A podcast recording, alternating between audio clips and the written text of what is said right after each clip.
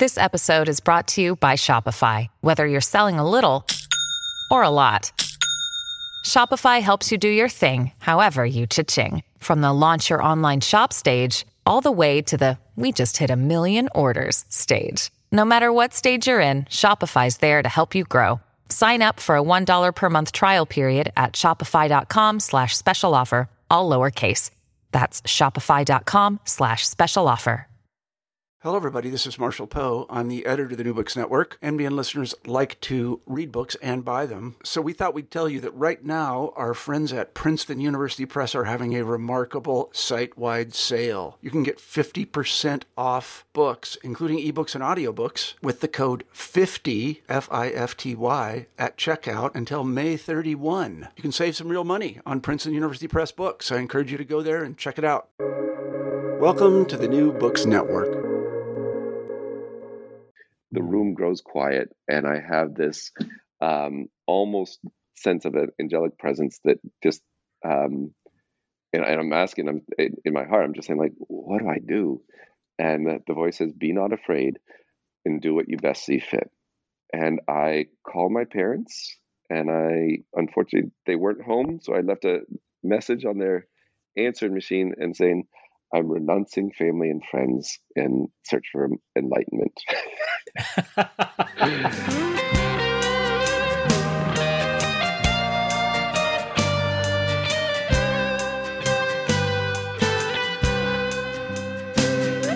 Welcome to Almost Good Catholics, our modest theology and apologetics podcast. I'm your host, Chris Odinius. I get to ask interesting people who've thought a lot about the big questions to share their conclusions, talk about what we know, how we know it, why we think we know it. And hopefully, through this kind of dialogue and back and forth, we will all come closer to the truth and have a really good time doing it. If you'd like to join the conversation, please email almostgoodcatholics at gmail.com. Today, my guest for the second time is David Basil. Uh, he was our very first guest on episode one, uh, and now we are talking again on episode nine. David Basil is chair of theology at Archbishop Rummel High School in Metairie, Louisiana, in the greater New Orleans area beside Lake Pontchartrain. He studied systematic theology with an emphasis on natural law and has a master's of theology from the Dominican School of Philosophy and Theology here in Berkeley. He and I have been friends for a long time he's the godfather of my youngest daughter, and I'm the godfather of his youngest son, and so that makes us literally compadres. Uh, and it's a great pleasure to talk with you again, David. Excellent. Me too. I'm really happy to be back, and I've really enjoyed listening to the podcast that you've produced since our, our first one. Uh, I just they keep getting better and better. So congratulations. Thanks very much. Thanks very much. It, it, tomorrow it will have been seven weeks, and uh, hundreds of people all over the world have listened to our rambling conversations. Um, uh, and there's a map I can look at on the app that shows like all the different countries where people um, are listening, and so it's a real miracle of technology. Uh, our your, you and I prattling along has been heard in uh, India, and Japan, and Ireland, and Brazil, and Azerbaijan, and even Vatican City. One oh, person, oh has done, yeah. So um, I hope we're not in trouble, but uh, it's uh, um, it's a great delight. And I remember ten years ago uh, when I was first a graduate student of history, how much effort I would put into giving a little conference paper. And I would pack my clothes and take a plane and get a hotel room and go to a conference room. And I give my paper, and there'd be like 10 people in there. And three of them were on the panel with me, so they really had to listen. And um, it was so much. It was so much effort, and this is so effortless. I'm sitting in my house. You're sitting in your house. It's just an hour we took on a Saturday morning to chat and then the listeners also they're you know they're driving their cars or walking their dogs or doing some gardening and they can listen for five minutes or they can listen for the whole thing or they can jump to the next episode or a different podcast and nobody gets their feelings hurt you know like if you mm-hmm. got up and left in the middle of a conference paper to go listen to mm-hmm. a different conference paper i would be like wait wait mm-hmm. i have mm. more slides but uh but this is this is very liberating yeah, it's the wonders of technology. No, uh, perhaps the one downside would be, uh, um, which we might see or might not see, is the lack of kind of preparation I've put into this. well, um, I wanted to say one more thing. I forgot what it was. Oh, yes. So 10 years ago, when I was a graduate student, I was sharing an office with a young uh, woman who was a um, a historian of Britain, and she told us that our word gossip.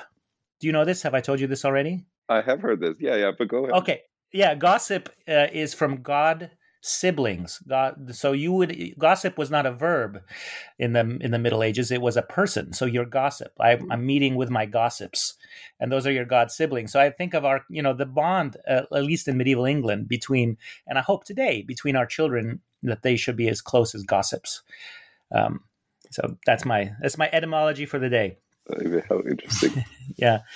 Um, last week I talked to my old friend uh, Joseph Nagel and my old teacher Heather Skinner about uh, Catholic school at the elementary level, uh, and um, you and I talked about um, secondary school and high school. And right. Joseph, in his introduction, said that he loves good food and bad dad jokes, and I totally failed to ask him for his favorite dad joke, you know, because he was my guest. I was already thinking of my questions.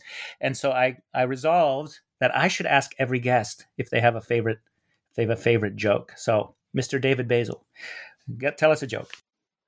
Well, given the topic today about uh, Buddhism and my history in it, let's. Uh, what did the Zen master say to the hot dog vendor? What did he say?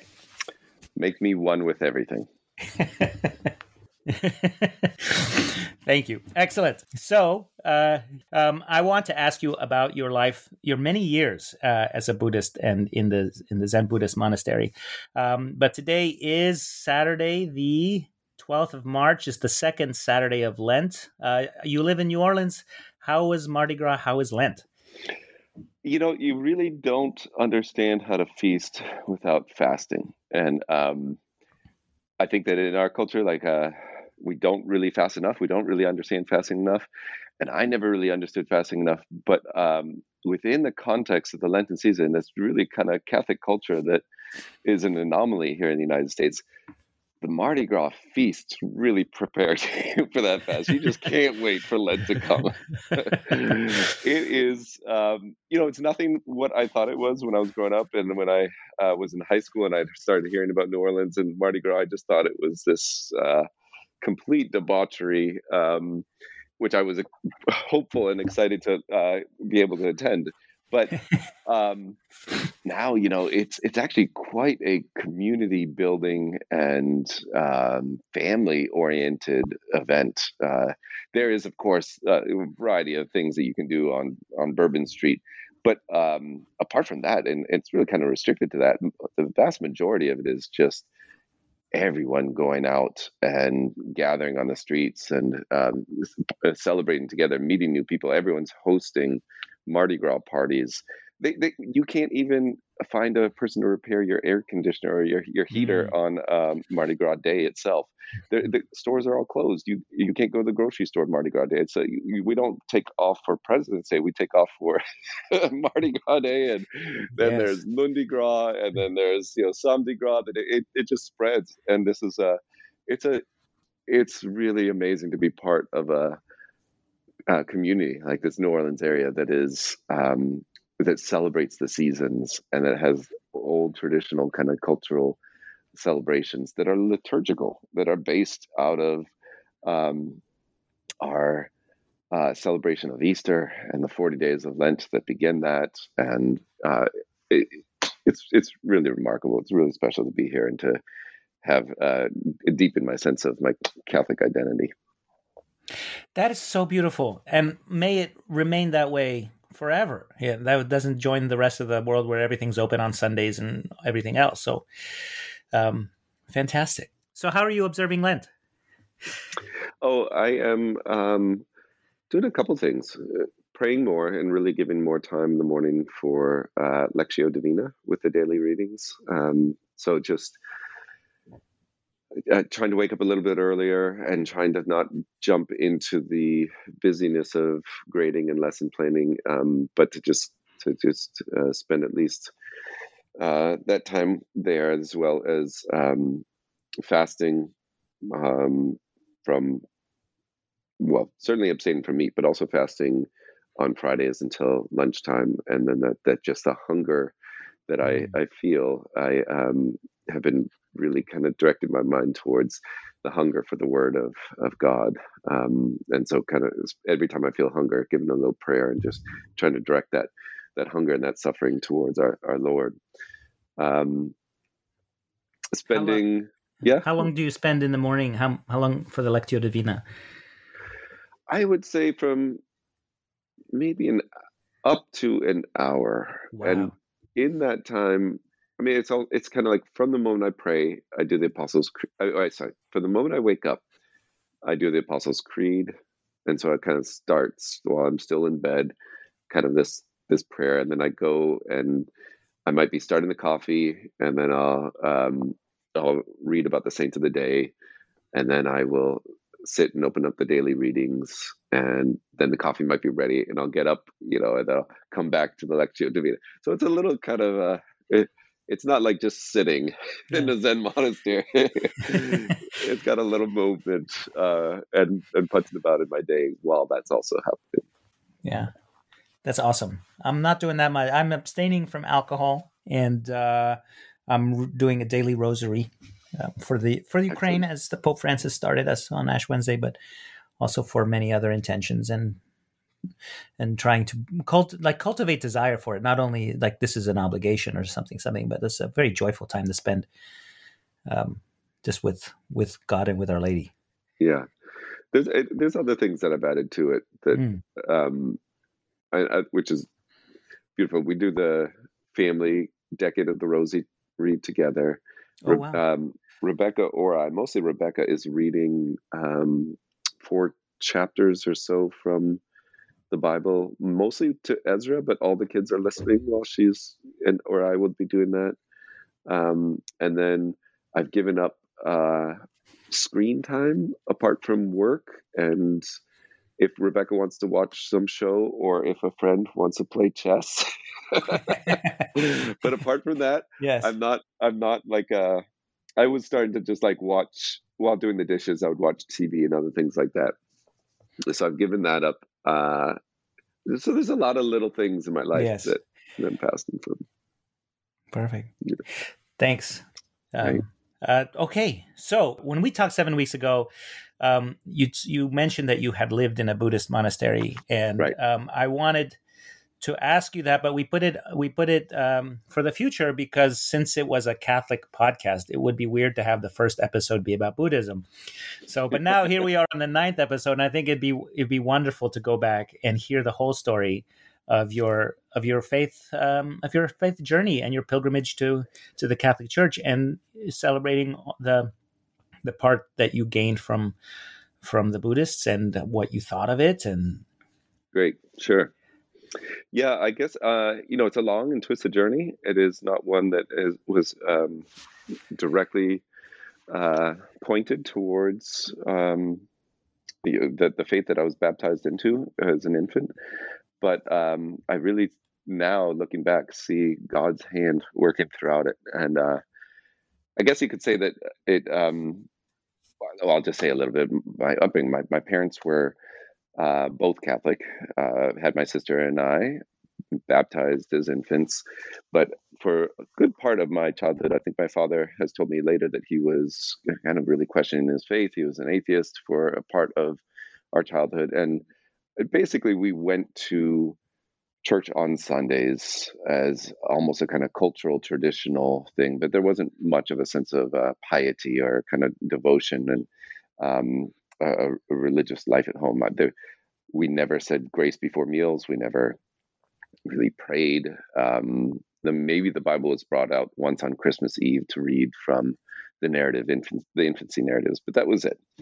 Um, and by the time middle school came around, and f- through my own um, kind of uh, experimentations and a variety of things, I started to just uh, have that middle school experience of angst and um, slight depression, and then trying more things to try to fit in. And this fear of fitting fitting in started leading me down uh, several paths that were not really good and healthy. Um, and I started to get kind of like a this this the sense of like I am I'm I'm suffering and I'm lost and I don't know uh, what life's about. But I kept searching for um, kind of that the solution to that in just being cool, you know, and, and kind of like um, in worldly ways. And really, uh, in high school, I had this opportunity. And, and we're talking about when you're a middle schooler. You're like 12. Yeah, that was 13. in middle school. I, yep, yep. Started just doing, you know, fooling around with. Um, and how old were? I mean, sorry, uh, you're. Uh, how old are you now? Or uh, let me say, what year was this, and where was this? Yeah, so uh, I moved around a lot as a child. My parents were in Peace Corps, so we grew up in Iran and then in the South Pacific and Tonga and then in Massachusetts. I was uh, there until about middle school um, before moving to Tallahassee, Florida for high school. And so middle school, you know, that's seventh, eighth grade. That was 14, 15. And this was, I was born in 73. So this is mid 80s that I mm-hmm. start to, um, at that age, just say like, you know, experiment with sex, drugs, and rock and roll kind of a, a lifestyle and um, which really led me straight into deeper misery and, and questioning of, of what life was all about. Um, but it was in high school as a sophomore, I, I was selected to be able to go uh, through the State Department to the be past the Iron Curtain.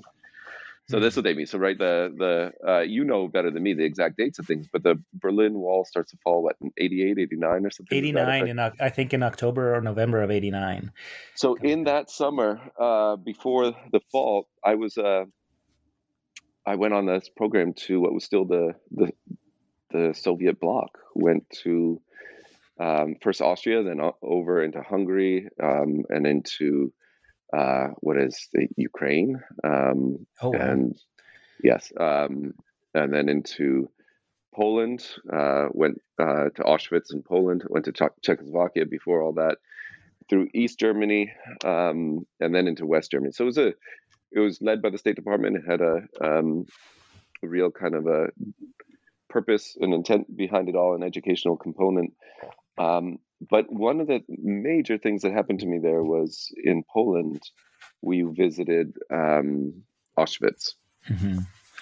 And uh, in case the listeners don't know, Auschwitz was one of the main concentration and well, death camps um, for the Nazis. And at that time, um, again, I had kind of that personal sense of suffering, personal sense of existential doubt and questioning of life. But when I went to Auschwitz and saw uh, rooms that were just filled with eyeglasses and mm-hmm. um, and the extent of um, misery and evil in the world. Um, I remember when I was in Auschwitz and seeing that heap of spectacles. You know, bones are bones and they're very poignant, but spectacles, they represent, they're so small and yet they represent so much effort and individuality and um, love for each person to like help them see better and to measure things just so and and also the the, the devotion to scholarship and so on. So it's a re, not only murder mm. but destruction of yeah really good point. civilization and what's best about us.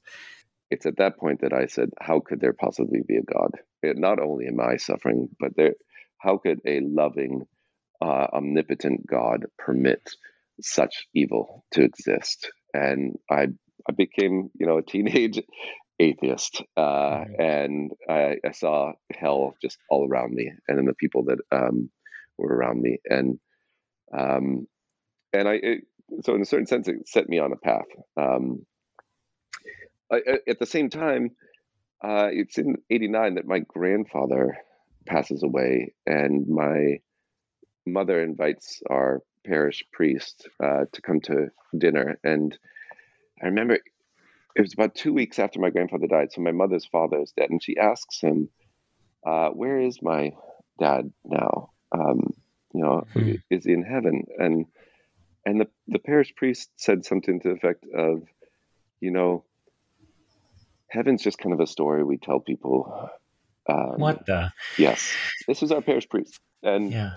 Uh, later, who's one of you know who he actually had had affairs with parishioners. He was not a um, certainly a, he was a priest, sacramentally ordained. Yeah. But he himself, God, uh, if we pray for him, but was lost at the time himself, and so I saw no real, from his own perspective, and from uh, I saw no real path in the Christian tradition. My parents didn't provide it for me. Um, my parish priest certainly didn't seem to believe in the in the, the faith that he was uh, dressed in and cloaked in. Um, so I just I went deeper into atheism. I started looking at philosophy. Went off to college, and um, it was you know quickly pursuing kind of from psychology to philosophy classes. And at some point in the second semester, my roommate drops out of school, but he stays in the dorm room.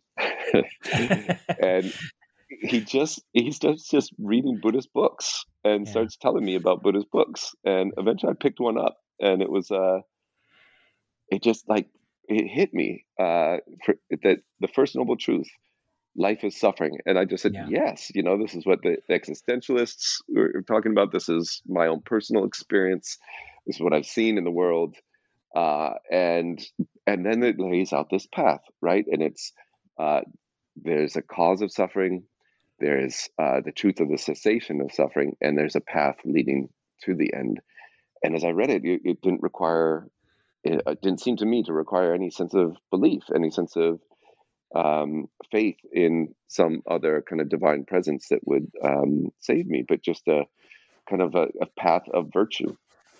And I just, I could do nothing else almost after that, but just read Buddhist books and delve further into it. So much so that um, at the end of my first year, I decided to take a year off and just kind of like find myself because I, I, I didn't see really my my family as giving me a sense of um, purpose and meaning and like happiness in life. I didn't see that my professors really had a sense of happiness and purpose. I didn't see it in the priests. So I wanted to find myself, uh, find the meaning of um, my my purpose, and um, eventually, like, I just kept reading these Buddhist books. And I remember one point just reading um, in a library in Temple University, reading uh, the life of the Buddha and it outlining how he himself struck by old age, sickness, the, the sights of old age, sickness, and death, renounces his family and goes off in the pursuit of um, enlightenment. Yeah. And so after reading that, it was it's a strange kind of mystical so I could, experience. I think you should tell us. Okay, yeah. so so Siddhartha Gautama was a prince yeah. in Nepal, somewhere like that, 500 years yes. BC. Yeah, so and that's really important as we go deeper into like the, what Buddhism means. He is uh, born and raised to be successor to his father, a king, and with a certain prophecy around his childhood that he would either become a world conqueror uh, um, and expand his father's kingdom, or he would become a renunciate and um, bring kind of a sense of uh, salvation to the world. And his father and mother um, protected him from all possible sights of pain and injury and hardship. So much to the point that anyone who had a gray hair growing up in his palaces was removed from the palace. Uh, eh, prior to him going from one palace to another palace, he would um, people would be sent in advance to clear the streets of any who were sick or other such and so he led a life extremely protected almost kind of um, what we could say like you know helicopter parenting yes i was going to make a joke and then i thought i should yes i know some parents like this. Yes yeah exactly.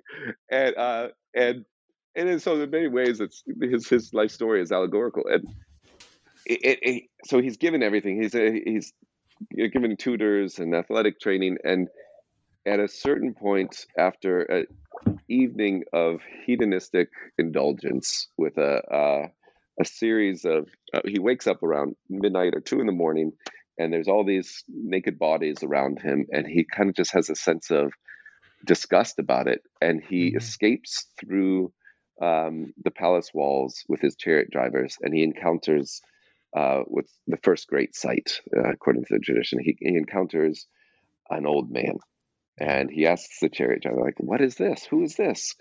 And the chariot driver says, this is old age and this is will befall everybody. Um, and it kind of starts to waken him up, starts to have him question everything that he's received uh, and the kind of conventional truths that he's been told. Second night, he he goes sneaks out again, and he sees uh, sickness, and at the same um, question, uh, "What is this?" and same response that this happens to all. The third night, he sees old age, and on the fourth night, he sees um, a funeral procession and a widow just in um, lamentations and, and, desperation. And, and at that night, uh, after seeing that, um, I'm sorry, there's one more sight. He sees um, as well on, on, the fourth night uh, a renunciate, a monk, someone who has ah. given up the world in order to find the meaning of life. And it's at that point he returns home and and the story is is that he looks upon his wife and his young child. He has a young boy. Um, interestingly enough, the name of his young boy, he names his young boy Fetter. a fetter is like ah. a chain, a ball and chain that holds you yes. back, right? So he he has given his name yes. of his child a fetter, and he looks upon his yeah. wife and his young child in bed, and he renounces family, he renounces his his future and um, goes in search of um, enlightenment. Yeah. And it's at that point I'm reading the story at Temple University. I'm at the age of 20 years old, and I and I had this mystical experience. The light coming through the windows in the library at Temple University just says like it, it becomes iridescent and the room grows quiet and I have this um, almost sense of an angelic presence that just um, and, and, I'm asking I'm in my heart I'm just saying like what do I do? And the, the voice says be not afraid and do what you best see fit. And I call my parents and I unfortunately they weren't home so I left a message on their answering machine and saying I'm renouncing family and friends in search for enlightenment. which they, they they kept the recording of this. I'm sure it was back then still on tape. They still have the tape, which they have uh, oh threatened my. to play for me. uh, and I do. I I take what money I have in my possession, and I um, imagine myself. So I, I get on a Greyhound bus and I go from Philadelphia all the way to San Francisco with the hope of becoming a stowaway on a boat to Japan to enter a Zen Buddhist monastery. Um, but in San Francisco, I find in the back of the phone book a, uh, a Zen center. And what what year is this? This was March. Yeah, so this is 1993. Uh, okay. In March 3rd is when I left, uh, called my parents, and then about five days later, I show up in San Francisco. Okay. Um, and so I, uh, that starts my entrance and in, really into living at the uh, San Francisco Zen Center and their affiliated monastery in um, inland from Big Sur for the next 10 years. So from 20 to 30, I live in um, one of the uh, San Francisco Zen Center's temples, either in San Francisco, up in Muir Beach in Marin County, or in the monastery proper for six years. So, did you knock on the door? Did you ring a bell and stand in the rain? no, I, yeah, at the San Francisco Zen Center, I show up, I knock on the door, and I basically I say, oh, "I'm here." and they're like, "Who are you?" And you know, uh, and they say, well, "Why don't you wait until we open?" And they close the door. Um, and while waiting, I, while waiting, I happened to get mugged. oh, perfect. yes. Yes. Yeah. Very helpful. Yeah. yeah. Real complete giving up of everything. Yeah. yeah. So eventually, they, they, you know, I, when they open up, I meet with um, the the person who is um, kind of the hospit head of the hospitality and um, kind of. I tell her a little bit my story, and they're like, "Okay."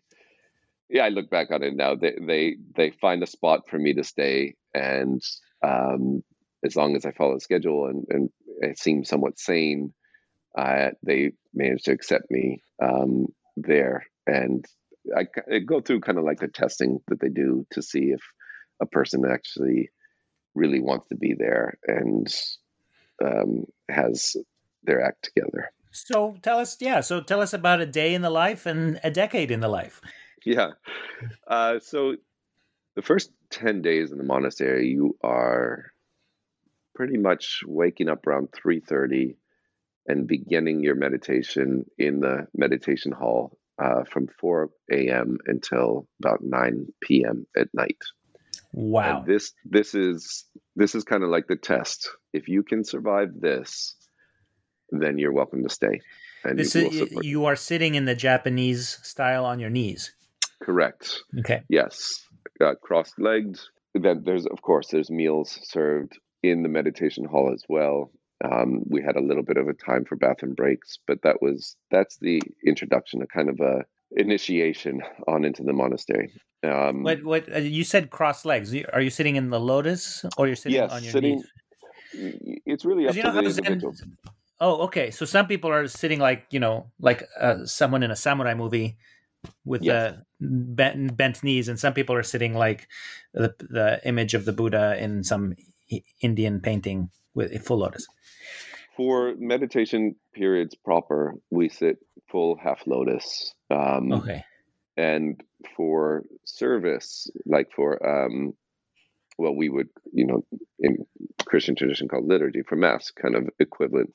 For services, we would sit in uh, that samurai position. Okay. Um, and then if someone has knee issues, of course, there's they choose whatever or a chair if they desire. Okay, so it probably hurts like crazy your first couple of days. I yeah, in fact, I uh, over the first year I tear the my meniscus just from sitting. Um, wow. So it, it, was excruciatingly painful. It, it's something that one should gradually enter into, but I don't. I think I kind of take things to an extreme. So I just jumped right in and thought, "This is what I'm supposed to do. I'm going to do it." Yeah. Um, yeah. So, so the winter time, the Zen monastery is closed for public, and it, it there are two 90 day intensive um, retreats, and uh, with a schedule basically waking up at 3:30, going to bed about 9 9:30, with the through most of the time. Um, until noon in meditation or lecture or class work for a few hours, and then return back to meditation study hall um, for the evening. And that's for about 180 days of the year. And in the summertime, the uh, monastery kind of flips over into being a retreat center.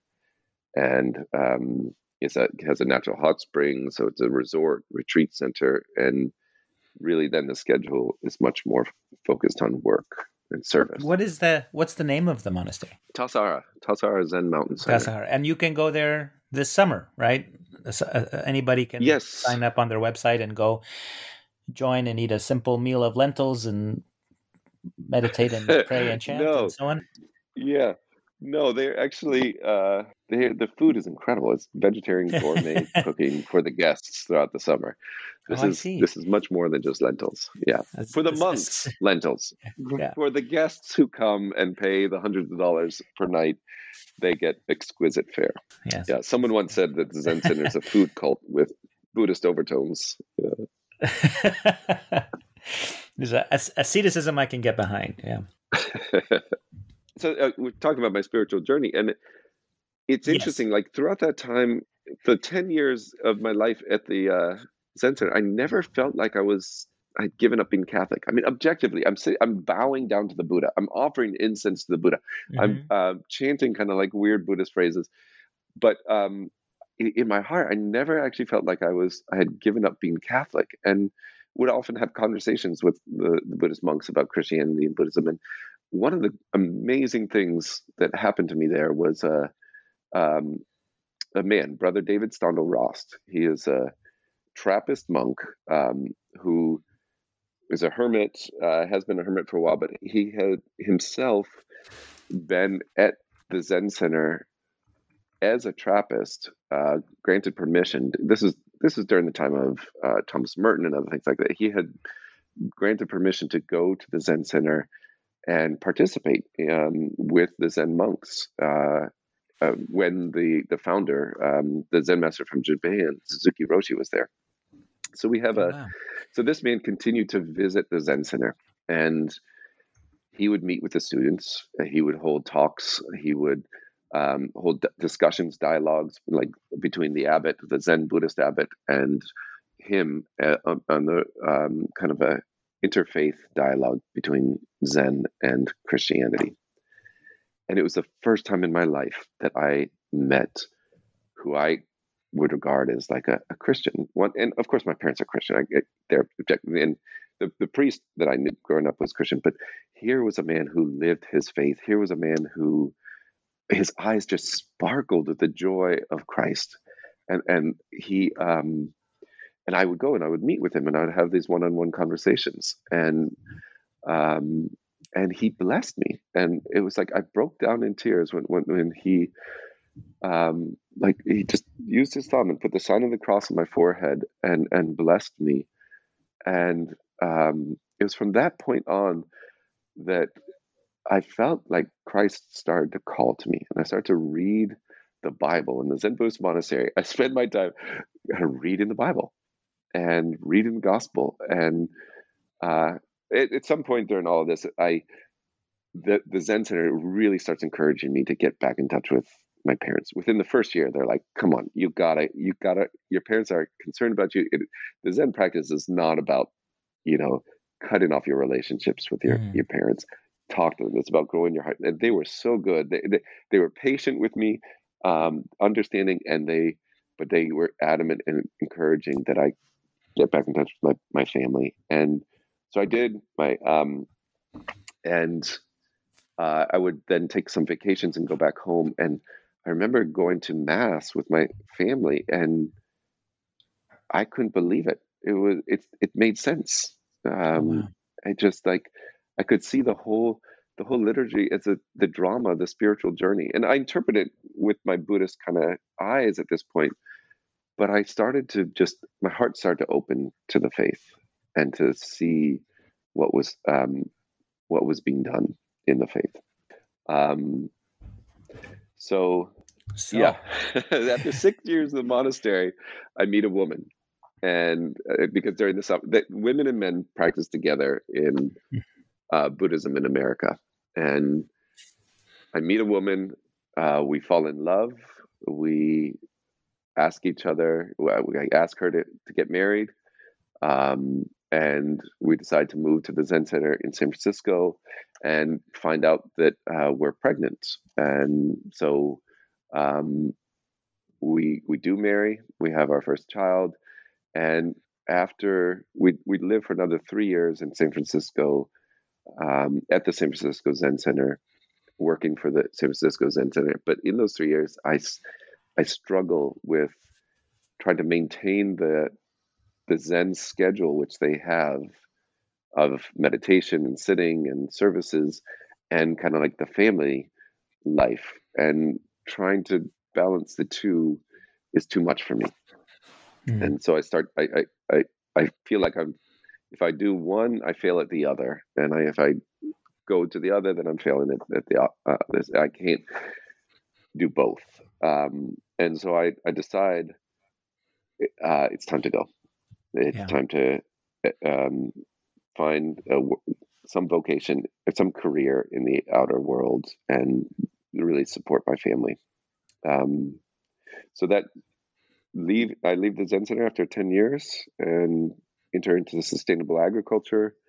Um, and at some point, when we're looking for education for our um, son, uh, my wife and I uh, get exposed to Waldorf education. And through the Waldorf education, uh, we we decide to go. My wife decides to go and join the training to be a Waldorf teacher in Sacramento, California, and so we move out to Sacramento um, and discover that the Waldorf education has its, its roots. Uh, a man named Rudolf Steiner, who also is incredibly esoteric Christian, um, but a Christianity that is really odd.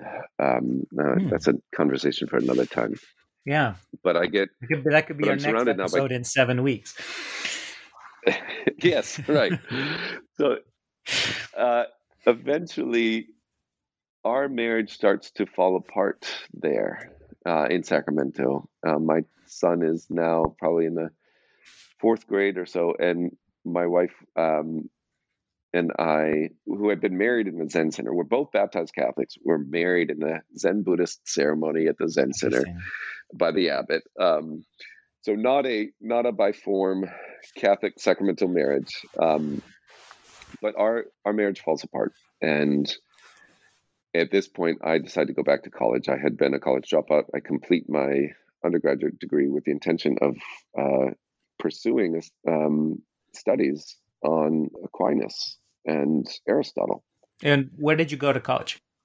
So I, I my college was just a kind of a college completion program in San Francisco. So it was a at a distance learning um, graduate complete uh, undergrad completion program at the and you are college. both uh, you're both raising your son sort of co-parenting but not but no longer married no longer married right and she moves yeah. to berkeley and i'm still in sacramento while he's finishing yeah. off his um, his sixth grade year and then i entered grad school at the dominican school of philosophy and theology and uh, really just to study Aquinas and Aristotle um, with no thought at all of uh, Catholicism. That's interesting. Uh, yes. yes. Little did I know, right? yeah. Uh, God had kind of led me with this uh, there. And I even remember meeting my faculty advisor, who was a Dominican um, uh, priest. And, and telling him like, yeah, I am not really into Catholicism, uh, you know, and I list a variety of reasons of why, and he's just okay, welcome. um, and all my professors are Dominican priests. All my professors are incredibly wise and understanding of the tradition, and and I am. This is the first time that I've encountered the uh, really the Western tradition, but especially an intellectual and contemplative and spiritual and deeply religious and faithful Christians. And um, I am, it, I discovered that Christianity was nothing that I thought it was growing up, uh, or just what I thought it was as I interpret it through my Buddhist lens while reading the Bible on my own. And I mm-hmm. take on the spiritual director uh, another Dominican priest, and he is he's just he, he's a saint in my life. He, he's just the most beautiful man who just walked with me and journeyed with me from where I was and encouraged me and started to show me um, the vision of uh, the church, the vision of, around um, Christ, of course, and of the church, but also at this time, after my divorce, I had taken up with another woman who um, herself was came from a non-denominational evangelical Protestant upbringing, speaking in tongues, laying on of hands, and she was deeply Christian. Had her own son. I have my son. We start cohabitating, and um, so we're living together, and we are acting as though we're married, and we uh, and she's introducing me to like uh, kind of side of Christianity I'd never experienced before, which is like personal mm. prayer and spontaneous and from the heart, kind of like uh, a prayer life. And um, and now I'm meeting I, at this Catholic school, and um, and my spiritual director, who's the the president of the, the Dominican school, he is he's telling me the vision around sexuality and sex and marriage and and I I couldn't believe it. You know, that marriage was actually a sign of um, of heaven and our love and union for God and and the, the, the problems and the challenges around cohabitation and uh, I start telling my my partner um, name is Rebecca. And mm-hmm. uh, and she starts being interested and she she starts learning about the theology of the body. She starts coming to catholic mass with me. I i do my first confession the only confession i'd ever done since i was like before first communion. My i had wow. only had one one confession growing up as a child. I never went to communion classes. I never did never went to parochial school. And um so I had my first confession, and I I couldn't believe it. Like many of the sins that I had taken up as a teenager, I continued throughout my time at the Zen Center. But after that first confession, they were lifted from me, and Yeah. so many burdens were just lifted that um, I joined the RCIA to uh, in order to be to kind of learn as an adult my faith and to receive uh, confirmation. My wife joined RCI. Well, not my Rebecca joined in on the RCIA. I had um, started the process of then getting my first marriage annulled, um, and then Rebecca and I became engaged. She joined into the church with her son.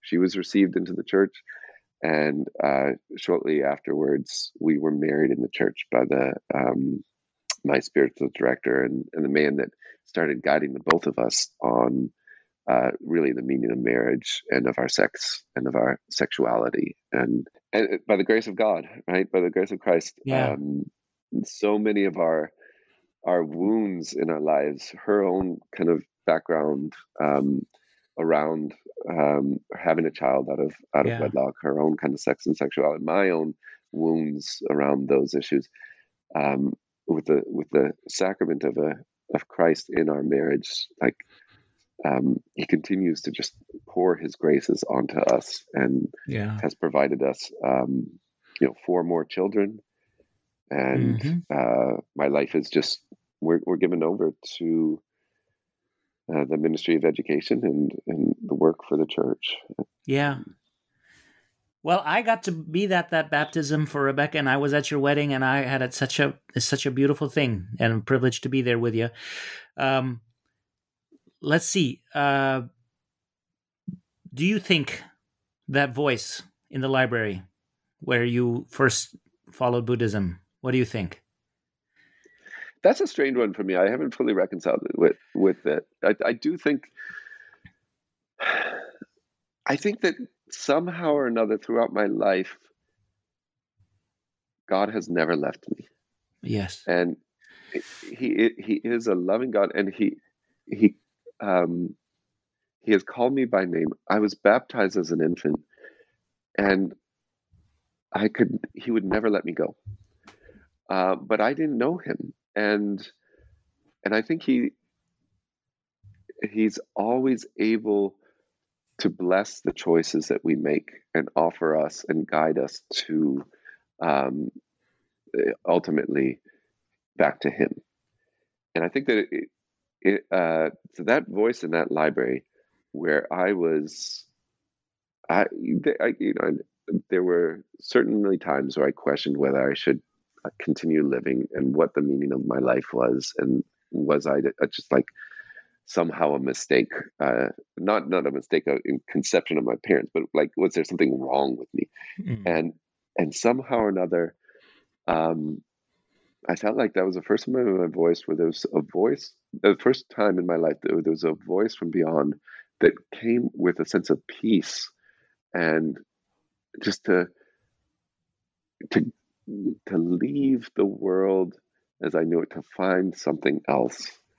Um, and it it it couldn't have come through Christ at that time in my life. I just I wouldn't have accepted him. I don't know how I could have. You know, if maybe, but like um, when Jesus goes upon Peter's boat and gives his sermon um, to those on the shore, and then um, Peter says, you know, um, leave, uh, leave for I'm, I'm a sinner, and then and Jesus then tells him like, um, leave, abandon your nets and follow me. Um, there is something in that, like to just to, to leave what you're doing, leave your Yeah. world, especially as a 20 year old, without a kind of attachments really in my life, without any kind of family and obligations that, that to, to just to leave and start to follow him. And so I don't really know, like it, I do feel like it was an angelic voice. Um, and it, and it did have some of the words that are so common in scripture, like be not afraid, Yeah. go and follow what you best see fit. Yeah. Yeah, it's very. You have you're a real uh, prodigal son. It's a really beautiful um, arc and um, meandering path home. Um, so I love Buddhism. I when I was uh, you know in, probably about the same age as you, I spent many happy Thursday evenings at the Berkeley Buddhist Monastery, which is a Chan Buddhist uh, monastery across the street from my high school and down the street from um, Cal, and one of the one of the monks there used to say like, "Oh, we're like the Catholics of Buddhism," because they had all these you know statues and gold things and incense and dragons and and beautiful thing. And I just love going there and just sitting quietly and hearing the traffic in the distance and smelling the incense and and and being still. And all of those things, the the mm-hmm. the stillness and the peace that I would then carry with me afterwards. You know, I that's not unique to Buddhism, of course. I think you know you will find that in in, in many faith traditions. Certainly, uh, in sitting quietly in a church or or adoring the the Eucharist, that sort of thing. But you know what I the problem for me with being a Buddhist was that there really wasn't a God in it, and it was more renunciation than returning to a a, a something, let alone a someone yeah. Uh, and I feel like I don't think the first noble truth that all life is suffering is true. It's it's not that like oh there are uncomfortable things here and there uh-huh. because it, it, the premise is that your attachment to the things you love will only lead you to suffer when when they are taken right. from you you know a parent a child a friend a spouse oh you know every beautiful sunset is about to end all of those things to me like that doesn't bother me that they'll soon be gone. And I think their transience makes them more precious. And what's mm-hmm. more is mm-hmm. like everything I love for me has an eternity to it. Every time, like this morning when I took up my my picked up my child and carried her from her bunk bed to the breakfast because that's our morning thing. Like okay, so soon she'll be too big for that, and but that doesn't mean that this moment is not eternal and that it won't stay with yeah. me and beyond me forever. So I, I don't see that First Noble Truth as being true. Yeah, that, uh, so I think that there's a subtlety to Buddhism which um, is very hard to just understand without those kinds of years and years of practice. But yeah, um, yeah, yeah. In fact, I would say that um, the translation "life is suffering" is a poor translation, and mm no, I'm not a you know I'm not a Sanskrit Pali scholar, but I think it's more accurate to say dissatisfying. Um, and and again, in, in that original statement of the Buddha, it's like all conditioned things are dissatisfying. All right, so what about the unconditional? Uh, God is not really brought up in Buddhism, um, but he does. He does, Buddha does give hint to it. He says there is the unborn, there is the unconditioned, there is the undying. But he said, I'm not here to talk about that. Uh, I'm here just mm. to talk about suffering, its cause, its cessation. So I think that. Can I ask you? This is a uh, this is sort of a, um, a, a very simple question, but I just don't know. Does Buddhism carry over all of that stuff from Hinduism with um, Brahman, Vishnu, Shiva, creation, preservation, destruction, and the whole big universe that is a pantheistic God, and we are all part of the same song. We are all drops, part of the same ocean. Yeah, that's exactly what the Buddha tries to argue against in many ways. Oh, so okay. he, he grows up in a Hindu culture and he is Hindu. And um and then when he has his night of enlightenment, the main insight that he has is this this uh that that the very core of the Hindu tradition is not true. so so we have to step back. I think yeah. what you bring up is, is very accurate. Uh, to understand Buddha, you have to understand Hinduism to a certain extent. Hinduism um, has this story where there is this ultimate reality, Brahman. There's this ultimate reality, and it's beyond any human conception, and it's beyond anything that you can uh, exactly point to. And it's it's not exactly your body, it's not your personality, it's not your feelings, it's not in this, but at the very core of who you are, you are this droplet of Brahman. Mm-hmm. You are a droplet that seems to be separated from the ocean, which is the divine, which is ultimate reality. And and so that that droplet within you, your very inner essence, is Atman. They say Atman, uh, and At, the the realization in Hinduism is that Atman is Brahman. Atman yeah. is just a droplet of ultimate reality. So in a certain way, everything and everyone is ultimate reality. Every I am God in Hinduism. Yeah and that is so so uh, when buddha and that his, to me that translates very nicely into christianity where i am a creature and i have the spark of divinity within my soul of souls yeah this is actually what i think is, is very i think it's actually really opposed to christianity. I think you're right we have this like uh we're made in his image and likeness so we we reflect uh, that spark of divinity within us. But they're not saying like we are a creature that the, the fact that you feel like you're a creature and separated is a fundamental illusion. You are actually god himself. Uh-huh and yeah, that's the, not Christian. that's not we are not the creator. yes, and, um, and, you know, of course, uh, uh, someone who is actually a, a great student of Hinduism could um, tell me I'm wrong in my mis- my understanding of it. But that's what I basically grasped from Hinduism. And Buddha says eh, when he looked, when he spent that night, uh, those seven nights just sitting to meditate, he could not find this Atman in him. Mm-hmm. Uh, and so his first, his main teaching is anatman, that there is no essence of who we are that is one um, you know, part of God or uh, only under the illusion of separation. So the Buddhist teaching is there is no self, there is no Atman, there is this no droplet of God within us. Um, and that's that I think we would agree with. We're not we're not a droplet of God. We are a creatures made in his image and likeness. Yeah. Um, now, of course, our very being part. Anyway, so if you're a Buddhist and you achieve enlightenment and all of your illusions fall away, what remains? That's where it, I have problems now, right? So there, so Buddhism. So this sense of like suffering is this attachment to the conditioned world that's going to be able to provide us full satisfaction. And I think Christians would agree that the world, the conditioned things, creatures cannot give us all that we're looking for. Yeah. And that only God can give us that.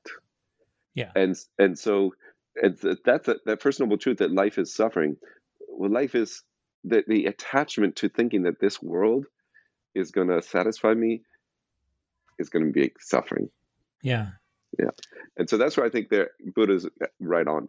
But his metaphysics about what a person is then like is where I think he starts to go off because then it takes on like we're there's no Atman, there's no droplet of uh, I'm not just a droplet of God. Uh, there's no permanently existing un, uh, unconditioned part of me.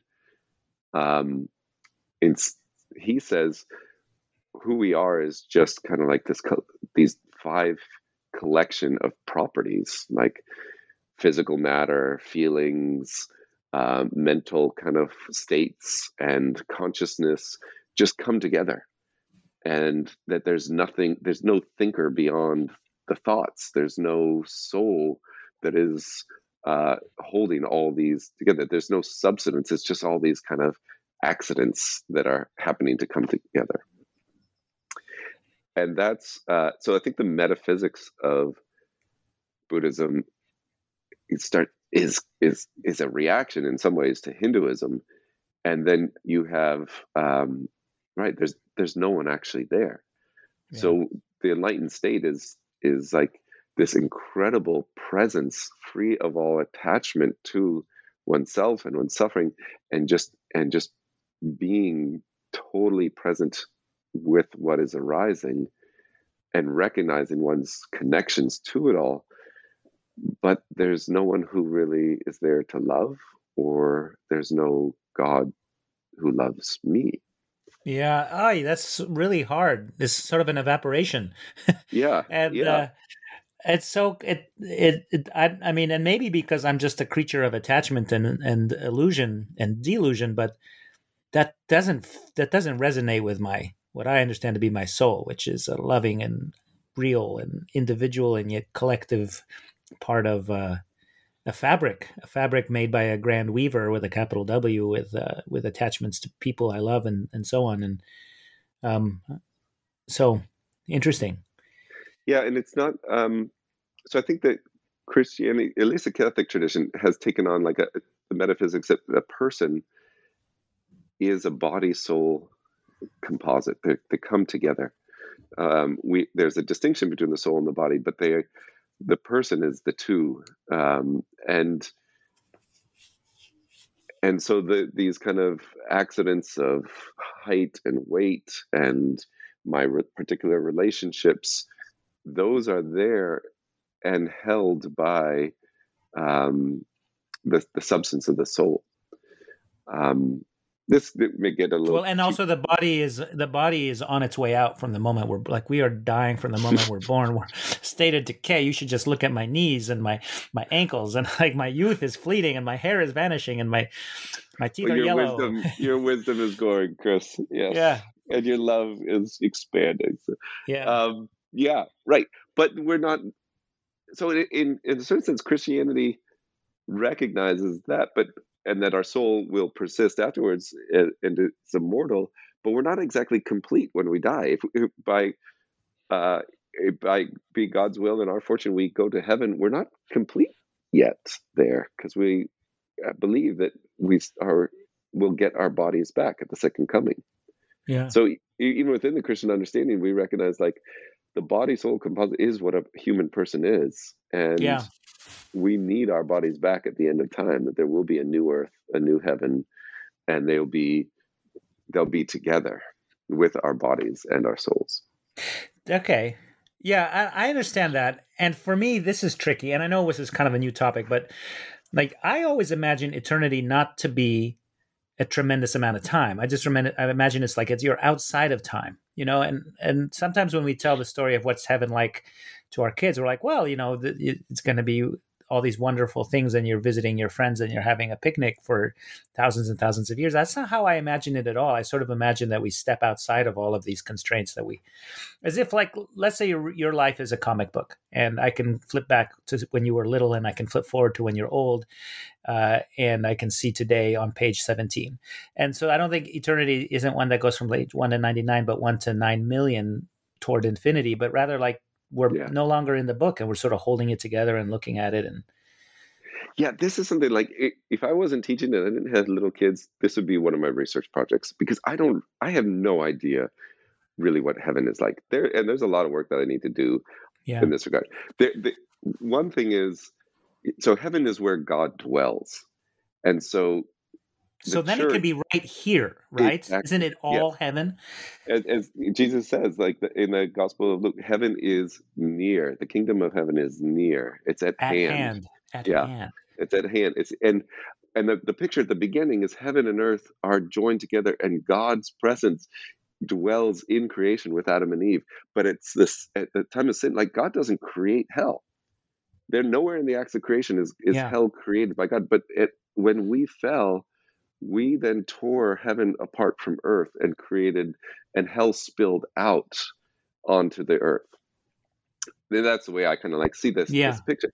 And and and from that moment on, God worked uh, to bring heaven and earth back together, and His presence in the uh, tabernacle, in the the fire on Mount Sinai, is where again heaven and earth come, and then finally Jesus Himself, the, Son of God, who is heaven and earth together, who is fully divine and fully human, and then with the gift of the Holy Spirit to the apostles and the church, uh, we see like the, the descent of the fire upon their foreheads, just as the pillar of fire upon the Israelites showed the presence of God on earth in the wilderness. Now we have picture of uh, the church is now where heaven and earth is present, where God dwells in the world, and, and the Holy Spirit kind of um, Yes. weaves yes. So th- so this this picture of because a, we are because where we because we are the church and because where two or three are gathered in my name i am with you. Right. So like so in a certain sense there's an eternality to heaven but there's also I think there's also time in heaven, and this is where I could be totally wrong. But like when, I, so time is the measure of before and after. There is a time before Saint Teresa of Lisieux entered into heaven, and there's a time after she was in heaven.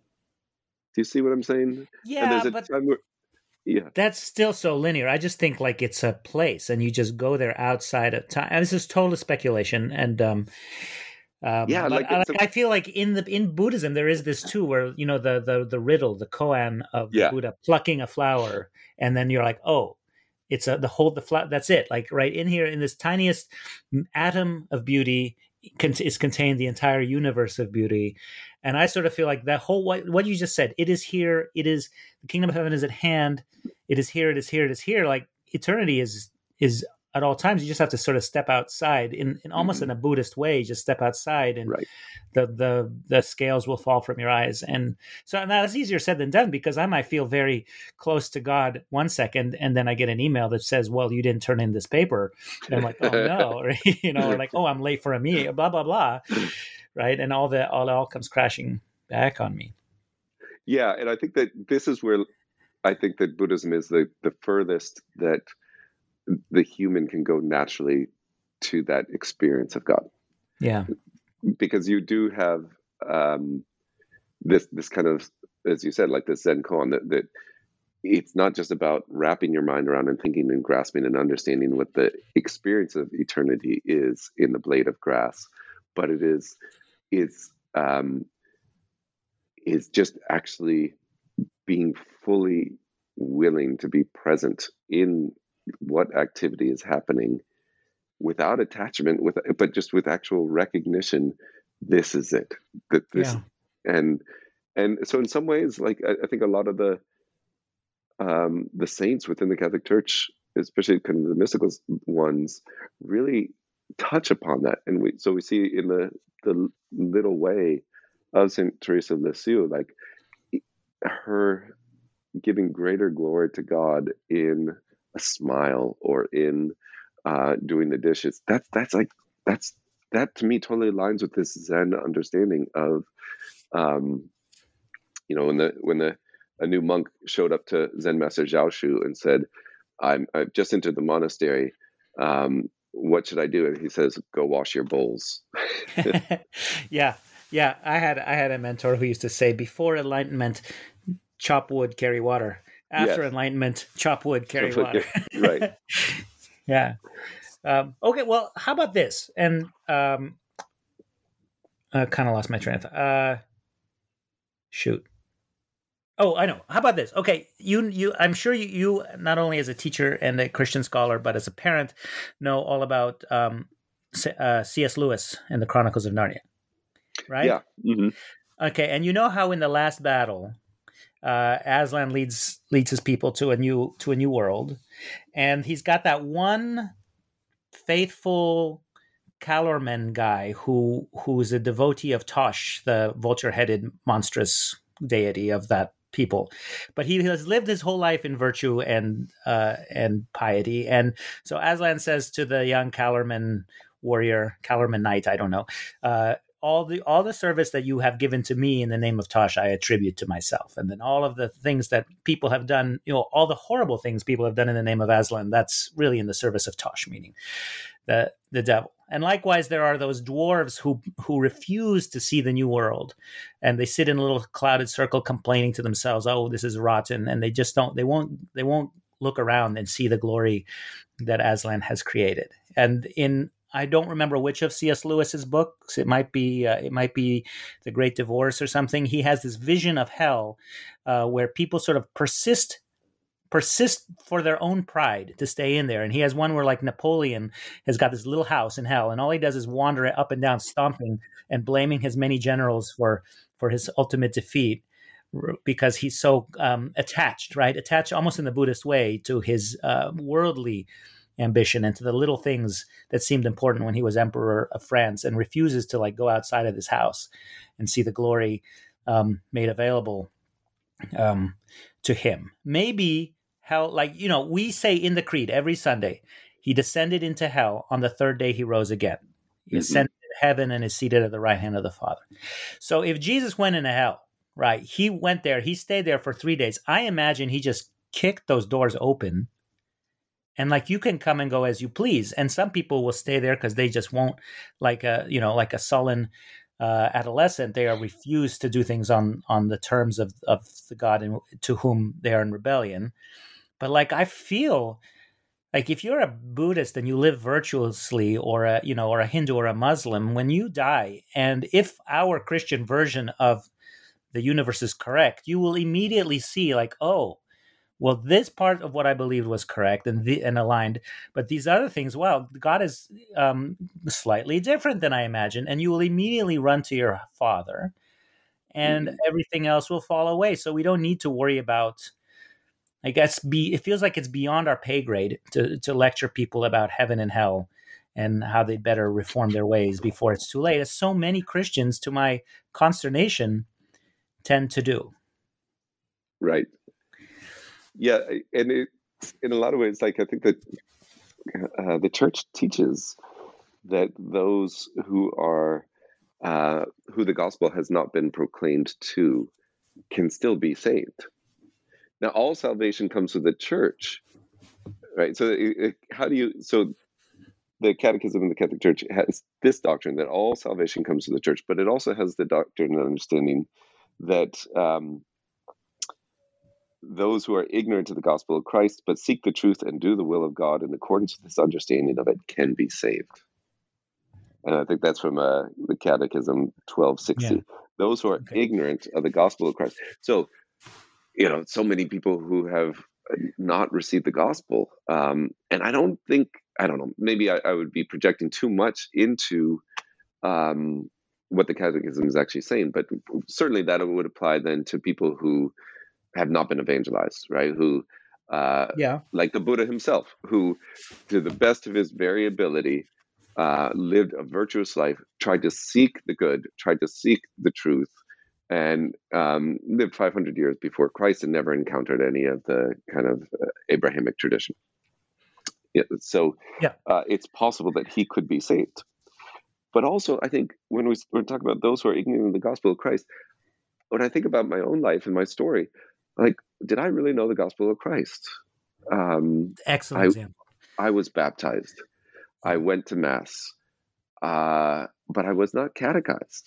And I think there's so many like me, right? And uh, uh, who have not really had the gospel well proclaimed and reject it because of what they think it is.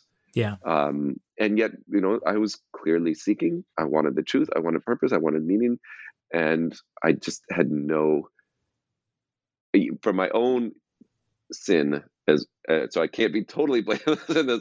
For my own sin, for my own fault, as well as from um, the the poverty of the proclamation of the gospel to me, I did not see it in the church, and I had to yeah.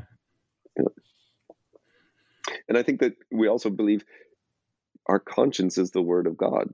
Yeah. Um, so those who are following their conscience are actually following Christ, yet yeah. not recognizing or aware that that's what they're doing.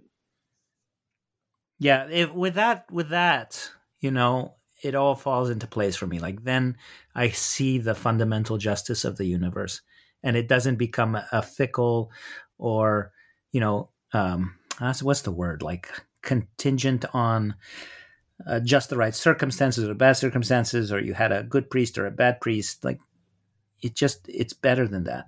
It's better than that. I mean, that think just I just think of the way I would treat my own kids. Yeah, and I exactly. and I have to believe God would treat us. Yeah, we have we have a good and loving Father. Yeah. yeah, and he's he's not a reflection of us as fathers because I am yeah. so, but he is the perfection of yeah. that, of what you just spoke. Like he is the perfection of the, the way a father would love his children, um, even when they do things out of ignorance or even out of obstinance. Yeah. I think that's a perfect place to leave it. Thank you so much, David, for talking with me this fine, beautiful day. And would you pray for our listeners and their families and the Ukraine yeah. and the world? Certainly. In the name of the Father, and the Son, and the Holy Spirit. Amen. Lord, Heavenly Father, I give you thanks this day for um, each and every one of our listeners, for Chris and for his family. I ask that you bless him, bless his family, bless our listeners. And just as you shower rain upon those who are just and who are unjust, we understand, Lord, that your love and your mercy goes to all people. And so we pray for those who are uh, victims um, in the conflicts throughout our world. For, pray for all those in Ukraine, but we pray as well for the perpet- perpetrators of the, this violence and victims, and we pray for them to come to know um, the love of the Father. In Jesus' name, Amen. Nails, spear shall pierce him through the cross. Be born